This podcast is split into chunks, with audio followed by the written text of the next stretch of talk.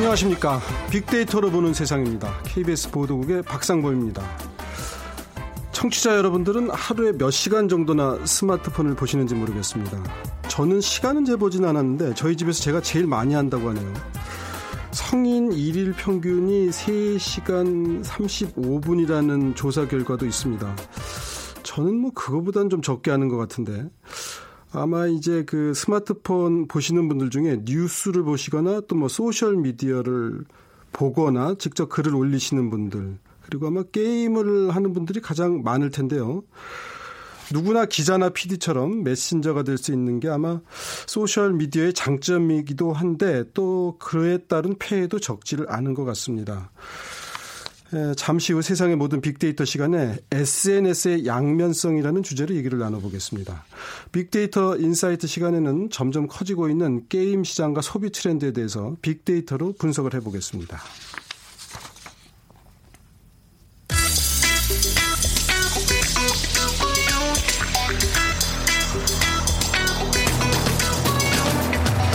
오늘 여러분이 궁금한 모든 이슈를 알아보는 세상의 모든 빅데이터. 다음 소프트 최재원 이사가 분석해드립니다. 안녕하세요. 최재원 이사님. 네, 안녕하세요. 그 소셜미디어 에스엔에스에 올라오는 글이 모든 게 이제 진실은 아닐 텐데, 뭐 그러고서 이제 지나가는 글들이 수도 없이 많죠. 하루에 아마 몇만 건 이상은 다 그렇게 사람들이 올라왔는지도 모르게 지나갈 텐데, 이제 이게 사회적 이슈가 되는 때가 이제 문제가 돼요. 최근에 그렇죠. 그 이백사십 번 버스 기사 분을 아주 공격하는 정말 엄청난 글들이 쇄도를 했습니다. 그런데 알고 보니까 좀 뭐 그게 사실이 아니었다 이렇게 돼 있었던 거죠. 네, 십일 일이었는데요. 이 서울의 이백사십 번 버스에서 이 아이만 건대역 정류장에 내려지고 엄마가 내리지 못하는 일이 발생이 됐는데, 이 사건의 발단은 이 한 누리꾼이 상황을 정확하게 파악하지 못하고 버스 기사를 비판한 에스엔에스 글에서부터 시작이 됐고, 이 자극적인 이 비난으로 가득한 글이 삽시간에 퍼졌고, 어 그러면서 이 글을 시작으로 온라인상에서는 이 비인 인간적인 이 행위다라고 엄청나게 지금 문건이 공유가 됐습니다.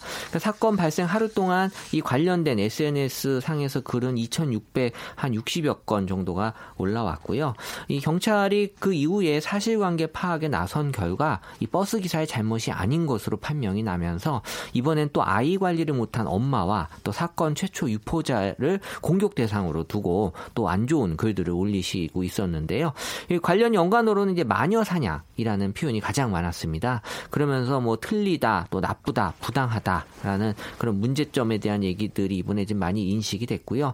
어쨌든 이 에스엔에스가 묻힐 수 있었던 사건을 재조명시키는 긍정적인 역할도 분명히 있지만, 또 근거 없는 주장이 어, 펼쳐지면서 또 피해자도 발생할 수 있다는 점에서 이 양날의 검이다라고 지금 할 수 있는데, 어, 이런 것들이 이제 개인에게는 엄청난 또 어마어마한, 또 이 버스 기사 같은 경우는 어, 지금 뭐 밥 한 끼도 제대로 먹을 수 없고 또 잠 한숨도 잘 수 없는 상황이었다고 하니까요. 네. 정말 큰 이 폭력이라고 할 수 있는 거죠.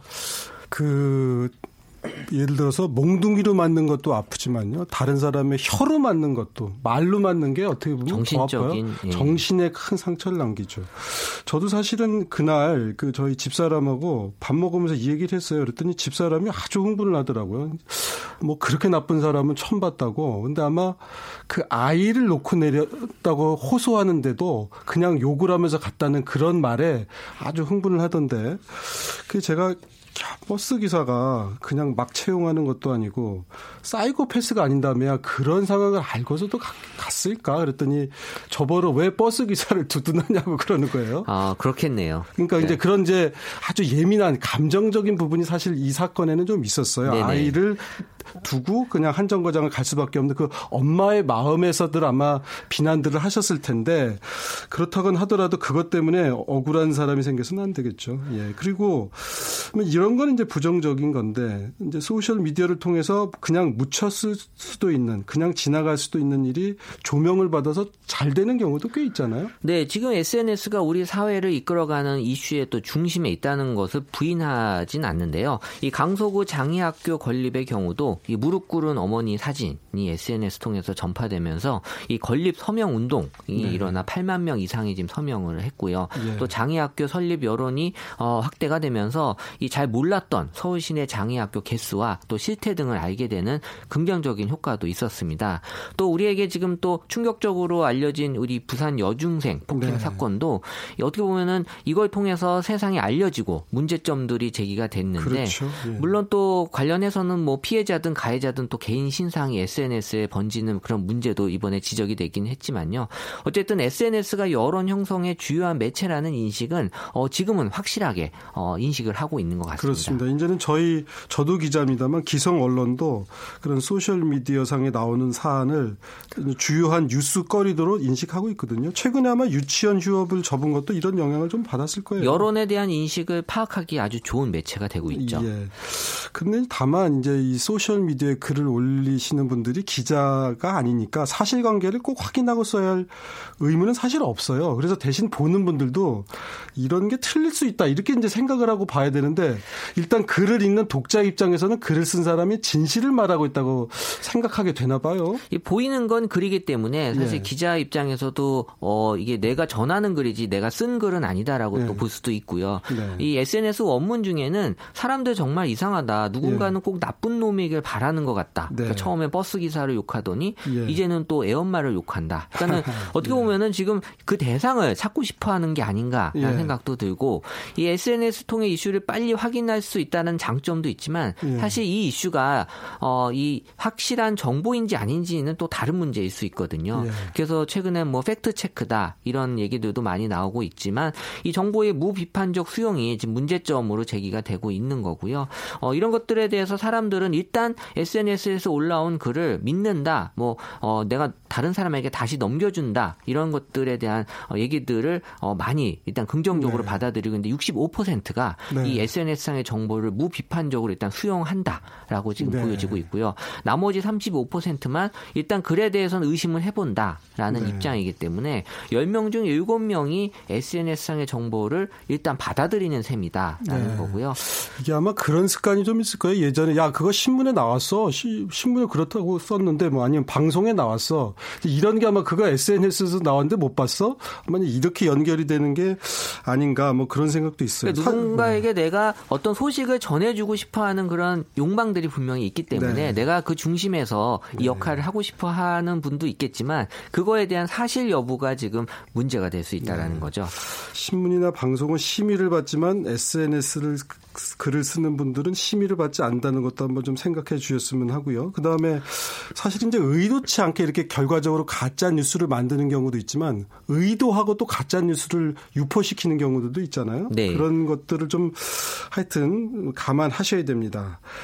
자, 에스엔에스라는 공간이요. 가벼운 얘기들을 주고받기도 하지만 최근에는 이렇게 좀 정치 사회적 영향이 있는 특히 아주 정치적인 글들도 많아진 것 같아요. 그러니까 에스엔에스의 초 초기에는 이 연애 얘기가 많았어요. 네. 근데 지금은 이제 최근 것만 갖고 분석했을 때는 이 네. 사회, 정치, 연애 분야로 일단 분야가 크게 세 개로 나눠지면서 네. 사회 분야가 사십오 퍼센트, 정치 분야가 사십일 퍼센트, 네. 그리고 연애 분야가 십사 퍼센트인데요. 네. 우리 보통 에스엔에스는 친구 소식이나 이런 걸 접하는 걸로 처음에 많이 만들어지고 이용했다가 네. 지금은 이제 뉴스를 접하는 매체로 많이들 네. 어, 인식을 하고 있고 올해의 경우 사회 분야 관련된 키워드는 역시 폭력이나 뭐 교육, 뭐 사과문 같은 네. 얘기들이 많이 주를 이뤘고요. 정치 분야에서는 이제 대선이 있다 보니까 뭐 대선이나 정치 수사에 대한 얘기, 이 연애 같은 경우는 딱 정해져 있어요. 뭐 열애설하고 이제 결별설이거든요. 예. 그러니까는 뭐 사실 이 열애나 결별은 사실 뭐 사실이 아니었다 했을 경우에 본인들에게 받는 피해는 크지만 사실 어떻게 보면은 뭐 그냥 받아들일 네. 수 있는 네. 그런 뭐 사생활 부분에 있어서의 문제점은 분명히 있긴 하긴 한데요. 이 정치 사회 이슈가 많아. 났던 해인 만큼 연애 분야가 지금 상대적으로 아주 좀 적게 나타나고 예. 있습니다.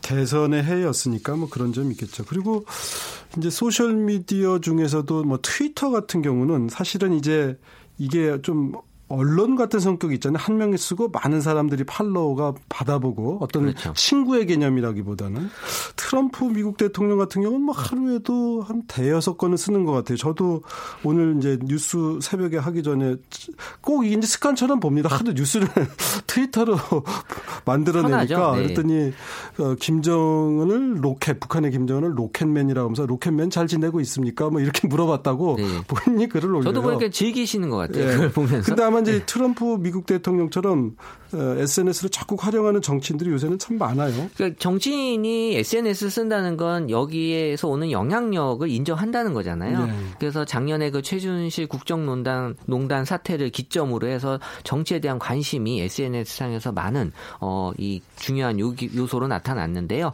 올해 에스엔에스 화제 관련 인물 중에서도요. 이렇게 의원, 그러니까 어떤 어떤 의원이라는 얘기 인물이 네. 많이 올라왔습니다. 아, 그만큼 이제 어떻게 보면 정치에 대한 관심이 지금 높게 만들어져 있다라는 거고 이천십오 년에는 정치 분야가 에스엔에스에서 육 퍼센트밖에 차지하지 네. 않았어요. 근데 이천십육 년 들어서 이십팔 퍼센트, 이천십칠 년에 이제 사십일 퍼센트까지 상승을 하게 된 거고요. 그러니까 뭐 작년을 시작으로 해서 에스엔에스에 정치 관련된 여론이 많이 확산하게 되면서 연예 분야는 상대적으로 지금 주춤할 수밖에 없는 거고요. 네. 또 에스엔에스가 단순히 가십거리로 받아들이기보다는 사회 정치 분야에서의 그 부조리와 불만 그리고 어떻게 보면은 감시 역할을 한다는 그런 순기능도 지금 분명히 있기 때문에 어, 어떻게 보면은 지금 에스엔에스의 역할이 기대가 되. 고 있긴 하지만 어, 지금 또 문재인 정부 출범 이후에 좀 파격 정치가 계속되면서 어, 앞으로도 계속 에스엔에스의 정치의 어, 비율은 높아질 것으로 보여지고 있습니다. 네. 하여튼 우리나라 분들이 정치 얘기하고 스포츠 얘기 참 좋아하시죠. 또 남자분들은 군대 얘기.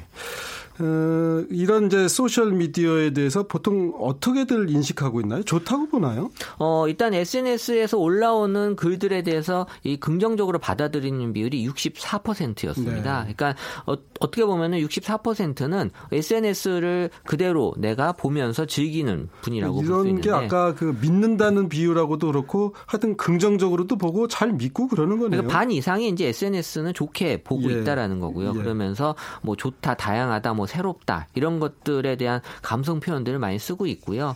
그러니까 어떻게 보면은 어, 전반적으로 그 글에 대해서만 보기 수도 있지만 그 글에 달린 댓글을 또 같이 보면서 네. 이 또 다른 사람들의 어떤 글들을 같이 공유하려고 하는 관점에서는 뭐 그렇게 나쁜 측면은 아닌 것 같습니다. 네. 왜냐하면 보여지는 것만으로 판단하진 않는다라는 건데 어, 이렇게 스스럼 없이 자기의 의견들을 주고받는 공간으로서의 의미는 이제 상당히 크지만 원소스 자체가 문제점이 있는 소스 가 나오는 거에 대한 어떻게 보면 지금 문제점은 분명히 해결해야 될 문제가 네. 아닌가 싶어요. 지금 뭐 이제 검찰에서 국정원 댓글 사건 같은 경우를 이제 조사를 하고 있는데 이 소셜 미디어가 워낙에 사회적 영향력이 크고 또 검증되지 않은 정보가 막 흘러다닐 수 있는 여건이다 보니까 그런 일들도 있지 않았나 싶어요. 그 러시아가 미국이라든가 유럽 정치에도 이렇게 에스엔에스를 통해서도 영향력을 펼친다는 거 아니에요? 아마 그렇죠. 말로 우리도 하는... 북한이 우리 쪽 에스엔에스에도 좀 영향을 미치려고 할 거예요. 뭐 확인된 건 없고 뭐 그걸 지나치게 확대해서 갈 생각은 할 생각할 필요는 없지만, 근데 이제 저도 사실 이제 이렇게 쭉 말씀을 듣다 보면 그 이제 정부에서 발표되지 않은. 뉴스에서 나오지 않는 거야라는 게 이제 좀 더 많이 퍼지는 것 같아요. 근데 이게 아마 그만큼 우리 사회가 그동안 불투명했던 걸 불투, 불투명한 사회였다는 걸 반영하는 게 아닌가 싶기도 하고 저도 기자로서 좀 반성할 대목도 있어요. 그런데 이제 에스엔에스 이런 오류에 빠지지 않기 위해서 우리 각자가 또 할 부분도 있는 거죠. 그렇죠. 뭐 사실 무슨 무슨 카더라 이런 것들에 관심이 더 높게 나타날 수밖에 없는 네. 거고요.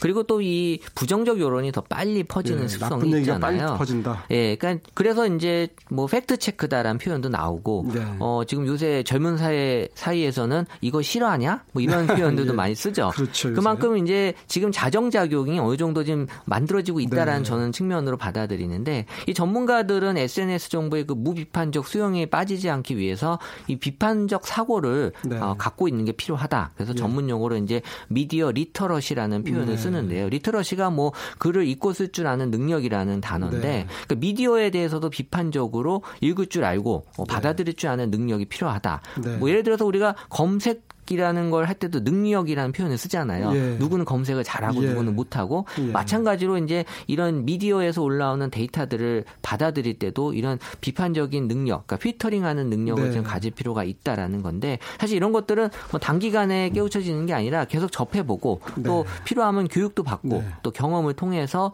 어, 필요하다라는 거고 정부 차원에서도 이런 원소스에 대한 큰 문제점을 제기한 거에 대해서는 좀 어떤 조치를 좀 취해주거나 앞으로 또 이런 거에 대한 필요하다면 이제 교육을 통해서 사람들에게 인식을 좀 바꿔줄 수 있는 그러니까 이런 선순환 고리가 계속 만들어져야지만 우리가 에스엔에스의 그런 순기능을 많이 또 받아들이면서 좋은 측면으로 네. 흘러갈 수 있다라는 거죠. 알겠습니다. 하여튼 저부터 기자니까 더 노력하겠습니다. 지금까지 세상의 모든 빅데이터 다음 소프트의 최재원 이사와 함께했습니다. 고맙습니다. 네, 감사합니다.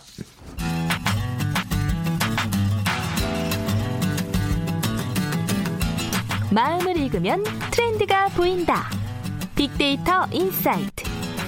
타파크로스 김용학 대표가 분석해드립니다. 네, 김용학 대표님 어서 오세요. 안녕하세요. 오늘 저희가 게임 트렌드에 대해서 얘기를 좀 나눠볼 텐데요.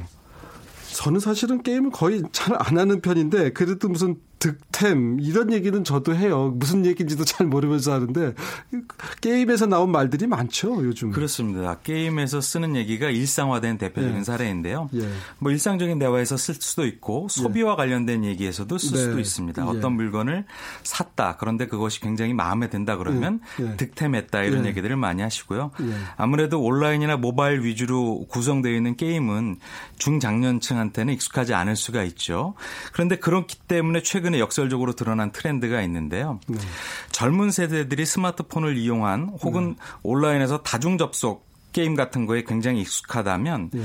최초에 나왔던 게임들은 오히려 삼십 대 후반 사십 대들한테는 굉장히 익숙할 예, 겁니다. 그런데 예. 예전에 인기를 끌었던 게임들이 지금 다시 소환되어서 아, 음. 뭐 무슨 무슨 무슨 리마스터 이런 예. 형태로 다시 아. 퍼블리싱이 되는데 그것이 굉장히 크게 사전 예약이 불티나게 팔리고 있을 정도로 인기를 끌고 있다고 합니다. 예, 지금 이제 말씀을 하셨습니다만 게임 시장 소비 트렌드에 어떤 변화가 있는 모양인데 구체적으로 좀 설명을 해 주시죠.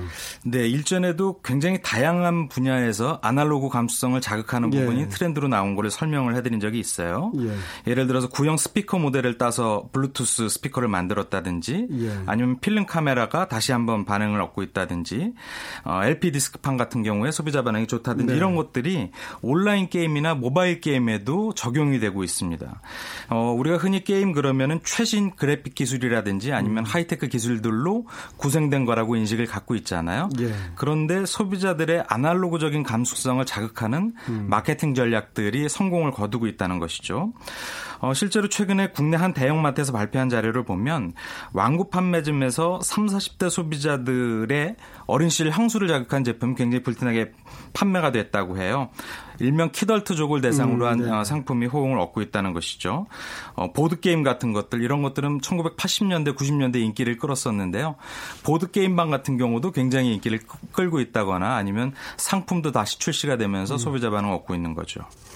사실 우리 뇌가 디지털적이지 않고 아날로그적이잖아요. 디지털은 그렇습니다. 왜 춥다와 덥다를 구분하잖아요. 영하고 일이니까. 그렇죠. 우리는 약간 더워지는 것 같은데 네. 온기가 살짝 느껴지는 것 같은데 네. 우리는 영하고 일 사이에 네.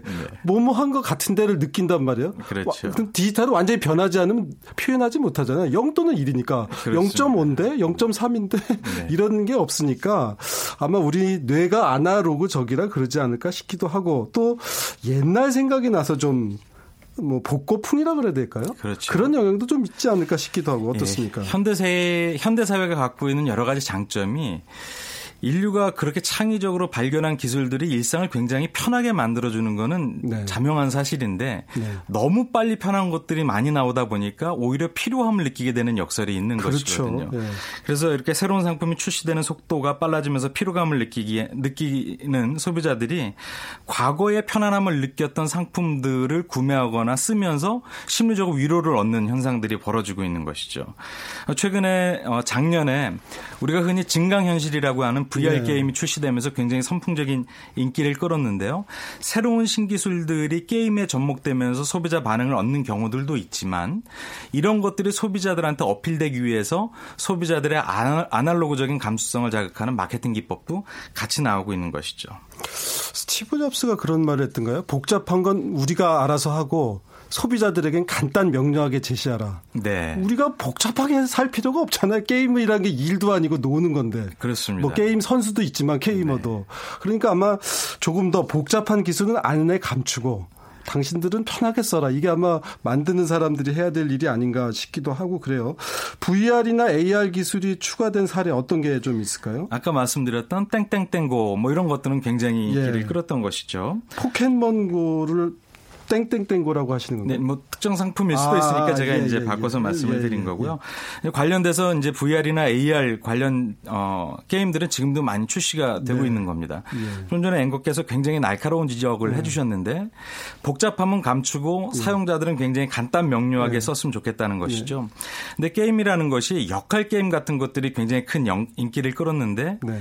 게임은 기본적으로 승자와 패자가 나눠지지 않습니까? 그렇죠. 패자는 이기지 못해서 느끼는 상실감이 승자의 쾌감만큼 역시 크죠. 그렇죠. 최근에 굉장히 유명한 프로게이머들은 예.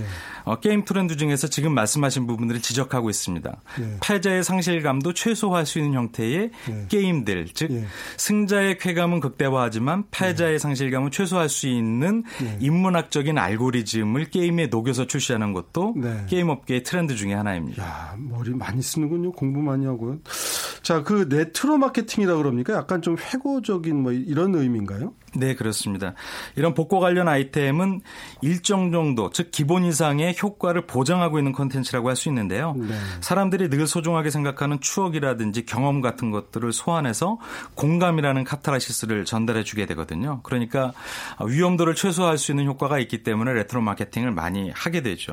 음. 실제로 어떤 브랜드의 인지도나 선호도를 일 퍼센트 높이려면 굉장히 막대한 마케팅 비용이 필요하지만 네. 소비자들이 이미 알고 있는 과거의 추억이나 향수에 브랜드의 이름을 접목하면 굉장히 적은 비용으로도 기대 이상 효과를 얻을 수 있다라는 것이 경험상 증명이 된 적이 있습니다. 그, 그 러시아 사람 그 개발한 거 뭐 이렇게 블록 쌓는 거 있잖아요. 네네.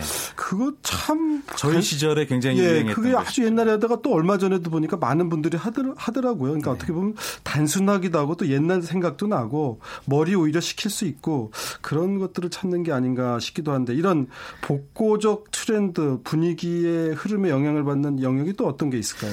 게임 관련해서는 컨텐츠 외에 네. 게임 액세서리라고 불리는 부가적 장치들도 레트로 마케팅이 들어갈 수 있는데요. 실제로 게임 관련 액세서리를 보면 키보드계의 만년필이라고 통칭되고 있는 아하, 기계식 네. 키보드가 소비자의 관심을 높게 받고 있습니다. 네. 혹시 기계식 키보드 아세요? 기계식 키보드가 어떤 건가요? 네, 저희 키보드 안에 네. 어, 이제 자판이라는 것 밑에서 여러 가지 기능들이 있을 수 있는데 네, 네. 자판을 누를 때 느껴지는 촉감이나 아니면 소리 같은 것들이 네. 옛날 형 형태로 되어 있는데 예. 자판의 나열 순서가 축을 가지고 있습니다. 그래서 예. 네 가지의 축이 있어요. 어. 뭐 어, 적축, 갈축, 흑축, 청축 이렇게 색깔을 나뉘고 있는데 예. 각각의 축마다 갖고 있는 키보드 자판이 다른 기능들을 수행을 어. 하고 있습니다. 그러니까 우리가 이렇게 기술이 발전하게 되면 키보드보다는 펜을 작용한다든지 아니면 터치스크린 같은 그렇죠. 것들을 많이 쓰는데 온라인 게임을 할 때는 이런 기계식 키보드가 예. 게임의 집중력과 어떤 몰입도 만족감 예. 같은 걸 높여서 예. 게이머들은 이런 기계식 키보드를 많이 구매를 하, 아. 하고 있는 거죠. 그게 낚시하시는 분들이 손맛이라고 하는 게 그런데도 아마 필요로 하는 것 같아요. 이게 만약에 우리가 그 전작 요즘 스마트폰에요. 네. 카메라 소리 날 필요 없잖아요. 그래도 그렇죠. 착각 소리가 나야 뭔가 사진 찍는 맛이 나고. 맞습니다. 그런 거겠죠. 예, 정확히 예. 이제 그런 것입니다. 그래서 이런 기계식 키워드와 관련된 연관어들을 분석을 해보면 예. 상위 연관에 소리라든지 디자인, 예. 게이밍 혹은 예. 일명 키감이라고 불리는 타이핑 같은 키워드가 음. 높게 자리 잡고 있습니다. 자, 게임 소비 트렌드가 전체적으로 좀 어떻게 바뀌고 있습니까? 네, 게임 자체도 소비자들의 어떤 심리를 분석한 알고리즘이나 스토리 전개가 있고요. 그러면서도 최근에 나오고 있는 하이테크 기술을 적극적으로 차용을 하되 소비자들의 감성을 자극할 수 있는 레트로 마케팅이 일반화되어 있고요. 네. 게임 액세서리 같은 경우도 좀 전에 설명드렸던 것처럼 다양한 형태가 나오고 있는데요. 실제로 H컴퓨터사회 같은 경우에는 이런 기계식 키보드 판매량이 전년 대비 이백 퍼센트 이상 증가를 했고요. 네. 온라인 쇼핑몰 내에서도 게임과 관련된 매출 순위에 늘 이십 위권 안에 위치해 있고 매출액도 전년 대비 백삼십오 퍼센트 이상 증가한 것으로 나타나고 있습니다. 이 외에도 게임 자체가 소비자들의 어떤 취향 소비 니즈에 적합한 형태로 구성이 되어서 어떤 뭐 스위치라든지 키캡이라든지 하우징 같은 것들을 바꾸면서 소비자가 커스터마이즈, 즉 자신한테 맞게끔 편리하게 조작할 수 있는 형태로 나오는 상품들이 크게 증가하고 있습니다. 네. 그 제가 잘 몰라서 여쭤보는데 그 우리나라 사람들이 좋아하는 게임이요, 외국 사람들이 좋아하는 게임하고 좀 다른가요? 아니요, 그렇지는 않습니다. 예. 전반적으로 글로벌화 되어 있는 건 맞는데 예. 우리나라 유저들, 사용자들한테 익숙한 게임들이 좀 있죠. 또 예. 이런 게임들이 해외에서 선풍적인 인기를 끌었던 적도 있고요. 예. 물론 그렇지 않은 것도 있습니다만 예. 최근에 전체적인 글로벌 어, 게임 트렌드를 보면 모든 예. 게임이 글로벌화되고 있다는 겁니다. 예. 전 세계적으로 우리나라 같은 경우는 온라인 게임이나 스마트폰 게임의 강자인데요. 예. 이런 게임들을 즐겨 사용하는 어, 저 연령대의 출생률이 적지 않습니까? 예. 또 고령화되고 있기도 예. 하고 그러니까 게임을 준비할 때부터 이미 예. 글로벌화를 예. 예상하고 준비를 하게 됩니다. 예. 또 이제 해외 같은 경우도 역시 마찬가지죠. 그런데 우리나라는 연령이 증가하면서 이런 장년층 유저들도 흡수하기 위해서 예전 게임을 재소환하고 음. 있는 트렌드가 작년 올해 나타나고 음. 있는 것이죠. 제가 이거 왜 이제 여쭤봤었냐면요. 영화는 이제 미국 할리우드가 전 세계 시장을 장악하고 있잖아요. 그렇습니다. 그러니까 맨날 나오는 게 옛날 뭐 그리스 로마 신화에서 따온 얘기, 그 다음에 이제 성경에서 나오는 얘기, 네. 그 다음에 그 뭐죠 그 저 뭐 신화 같은 데서도 어, 저, 저 예전에 동화 같은 경우, 그렇습니다. 그 저 디즈니 같은 데서 이제 그런 거를 많이 차용해서 쓰지만 그러니까 서양 사람들이 어려서 알고 있었던 스토리들, 네네. 뭐 안데르센 얘기라든가 뭐 하여튼 이런 저런 얘기들을 네네. 가지고 수없이 자꾸 변주하고 조금씩 바꿔가면서 그렇습니다. 그런데 이제 그게 뭐 아시아권에 있는 사람도 사실 큰 관심이 없는데도 불구하고 네. 그 미국 시장이 워낙 전 세계를 지배하니까 이제 그렇게 흘러가는데 네. 게임 같은 경우들도 이렇게 어려서 네. 뭔가 접해본 분야에 대해서 관심을 가질 텐데 그렇습니다. 그러면 우리가 이거를 좀 영화하고 달리 한국 사람들이 전 세계를 시장을 무대로 해서 좀 만들어서 네. 뭐 그런 거 있잖아요. 앵그리버드라든가 네, 조금 전에 네. 뭐 포켓몬고 네, 네. 이런 것들이 어떻게 보면 어느 특정 국가에서 만들었지만 전 세계 모든 어린이라든가 심지어 그렇죠. 뭐 어른들도 좋아하는 네, 우리가 혹시 그렇게 가는 방향은 아닌가 해서 궁금해서 아니요. 좀. 그런 방향도 틀림없이 있고요. 예. 지금 이 방송을 청취하고 있는 게임업계 분들한테도 좋은 팁이 될 것 같은데요. 예. 글로벌하게 소구될 수 있는 어, 캐릭터들 혹은 예. 어떤 어, 브랜드들 같은 것 것들을 차용해서 스토리에 만드는 것들은 뭐 이미 일반화되어 있는 것이죠. 네. 이제 저는 왜 제가 이 말씀을 드렸냐면 우리는 우리 거를 소재로 뭐 우리가 꼭 춘향이라든가 뭐 이를테면 이런 소재를 꼭 쓸 필요는 없거든요. 그렇죠. 한국 사람이 로미오와 줄리엣을 소재로 만들 수도 있죠. 그렇습니다. 왜 한국 사람이 만들면 꼭 뭐 성춘향과 이도령이 소재가 되어야겠어요. 그렇죠. 그러니까 우리는 뭐 한국 사람이 만들면 한국적인 것을 만들어서 외국에 알려야 된다라고 하는데 그럴 필요가 있나 하는 생각이 네. 전 들어요. 소재가 꼭 한국에 예. 기반을 두지 않더라도 전 세계인이 같이 느낄 예. 수 있는 상품이라면 우리가 갖고 있는 어떤 스토리텔링 능력. 예. 그러니까 원작이 있지만 그거를 재창작할 수 있는 능력 예. 같은 것도 있고요. 그런 것들을 기술적으로 표현한 능력이 세계 일 위이기 때문에 예. 그런 상품들이 이미 해외에서 좋은 어, 아, 이미 평가를 받고 있다, 있죠. 네. 알겠습니다. 어, 자, 마지막으로 그러면 하여튼 이 소비 트렌드 간략하게 한번 정리 좀 해주시겠어요? 네, 이런 브이알이나 에이알 같은 첨단 기술이 적용된 게임 시장에서 레트로 트렌드는 앞으로도 상당 기간 지속이 될 것 같고요. 이와 관련되어 있는 액세서리 시장도 네. 소비자들의 니즈를 받아들일 수 있는 일명 커스터마이징화되어 있는 상품들이 네. 상당 기간 소비자들의 호평을 받을 것 같습니다. 알겠습니다. 지금까지 빅데이터 인사이트 타파크로스의 김용학 대표와 함께했습니다. 오늘 말씀 잘 들었습니다. 고맙습니다. 감사합니다. 자, 빅데이터로 보는 세상 어떻게 들으셨습니까? 세상은 정말 눈코뜰 새 없이 변하고요. 우리가 안, 알지 못하는 정보들도 돌아다니는 것이 또 소셜미디어, 에스엔에스상의 세상이긴 합니다. 비판적으로 세상을 바라보는 것은 아마 에스엔에스를 접할 때도 유효하지 않을까 하는 그런 생각을 해봤습니다. 빅데이터로 보는 세상 여기서 모두 마치겠습니다. 저는 내일 오전 열한 시 십 분에 다시 찾아뵙도록 하겠습니다. 지금까지 케이비에스 보도국의 박상범이었습니다.